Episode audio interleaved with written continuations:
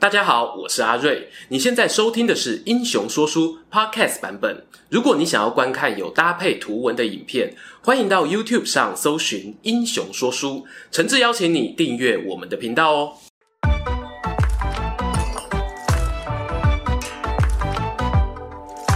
Hello， 英雄说书的观众朋友，你们好，我是说书人阿瑞，替大家带来精彩的英雄故事。三国侦探团又来了。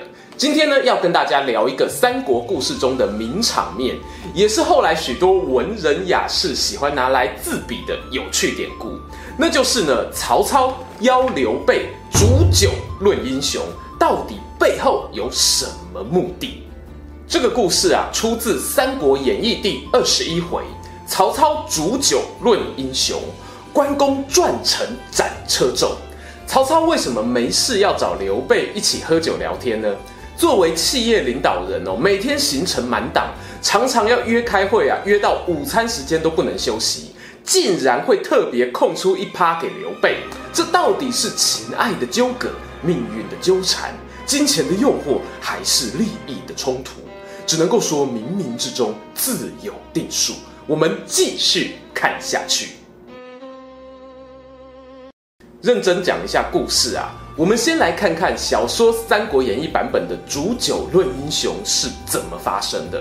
当时呢，刘备在徐州遭到吕布背刺，丢掉了根据地，走投无路之下，只好带着关羽、张飞两员虎将前往许都投靠曹操。就说刘曹二人啊，过去在反董卓大联盟时期当过战友，陶谦主掌徐州的时候呢，也曾经兵戎相见。要说是相爱相杀的冤家，其实也不为过。不过呢，曹操是干大事的人啊，知道刘备有魅力，是个人才，过去的冤仇呢就放下了。问他一句啊，刘备，你愿不愿意帮大汉朝廷做事？你看这话说得多好哦，他不问你愿不愿意帮我曹操做事，而是帮大汉朝廷。尽管刘备这个时候落魄啊，哪有他挑三拣四的余地呢？但是曹操讲话帮刘备留了很大的情面。有道是莫问前程有悔，但求今生无愧。后来呢，刘备啊也成了曹操的情，受封为左将军，遥领豫州牧。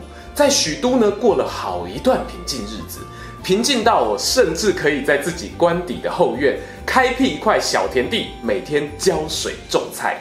就说这一天，关张兄弟正好外出，刘备独自在后花园浇菜。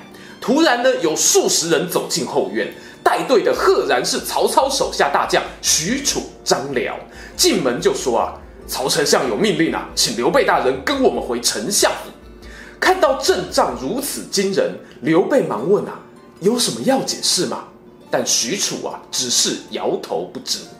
刘备心中七上八下，但又不方便推辞，就跟着许、张两位将军前往面会曹操。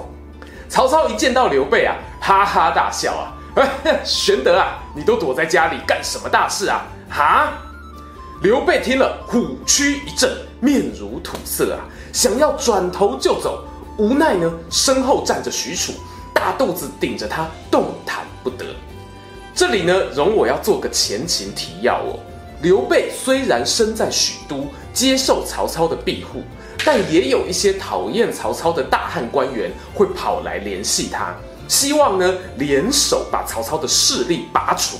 这个就是历史上有名的衣带诏密令。未来呢，我们有机会再聊。总之啊，刘备因为前不久才刚跟一位敏感的反动分子见过面，这个时候听到曹操说他准备干大事，一时心虚啊，竟然不知道该怎么办才好。下一秒呢，曹操一把拉住刘备的手，和他肩并肩走向后院，脸上啊笑容不减啊。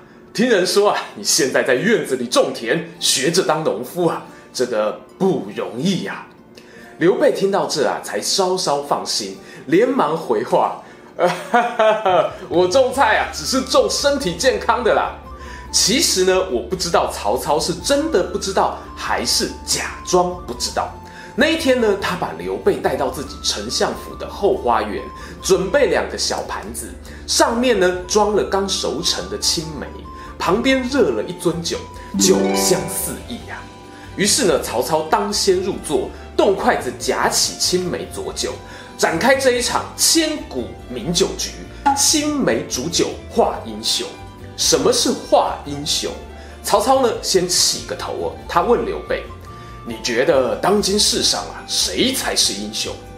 刘备本来心跳才刚刚缓和下来，被曹操这么一问啊，瞬间又扑通扑通冲上200。他连忙打个哈哈说啊：“我刘备何德何能啊？怎么好评价这世上其他豪杰呢？”但曹操很坚持哦，不给他闪躲空间。刘备沉吟许久啊，就提了当时兵多将广的袁绍、袁术两兄弟。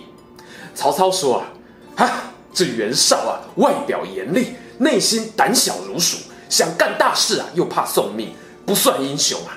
至于他弟弟袁术，就别提了，半只脚踏进棺材里，我总有一天会亲手逮住他。”后来刘备呢，陆续又提了像刘表、刘璋等人，都被曹操给打枪了。坦白说啦，我要是刘备哦，都觉得有点烦哦，不想要玩这种猜我心里想的是什么的游戏啊，又不是搞暧昧的交往对象。于是刘备直接放弃，说吧，曹大人，你心里的英雄到底是谁？曹操啊，叹了一口气，你真的不知道吗？我爱的人啊，其实是啊，不对，如今天下英雄啊，只有我跟你两个人啊，就是那句经典 slogan： 天下英雄唯使君与操耳。演讲要搭配手势，曹操顺势伸手往前一指，刚好天上打了一个响雷，刘备窜起丢，连手中的筷子都掉落地面。他急中生智啊，连忙解释。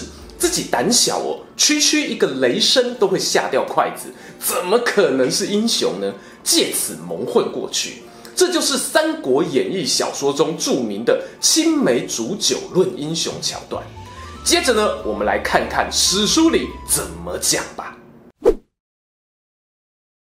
其实呢，《三国志》里面哦，没有煮酒论英雄这个情节，但是呢，我还是要讲一下。罗贯中哦，作为一个资深说书人，一下告诉我们不是青菜欧北下哎，在《三国志》里面虽然没有所谓的煮酒，可是呢却有论英雄。怎么说呢？在《先主传》当中记载，曹操有一天吃饭的时候啊，对刘备说：“天下英雄只有你跟我，袁绍之类的算什么东西啊？”然后呢，刘备确实也掉下了筷子。我个人认为呢，陈寿写这短短几句话，用曹操的从容对比刘备的失常表现，是很高竿的文学技法。当然啦，罗贯中在《三国演义》中把曹操喜欢大笑的个性带入这里，然后加深描写刘备内心惊慌的那一面，也是很精彩的二次创作。故事啊，说到这是该分析一下曹操对刘备说这话到底有什么目的。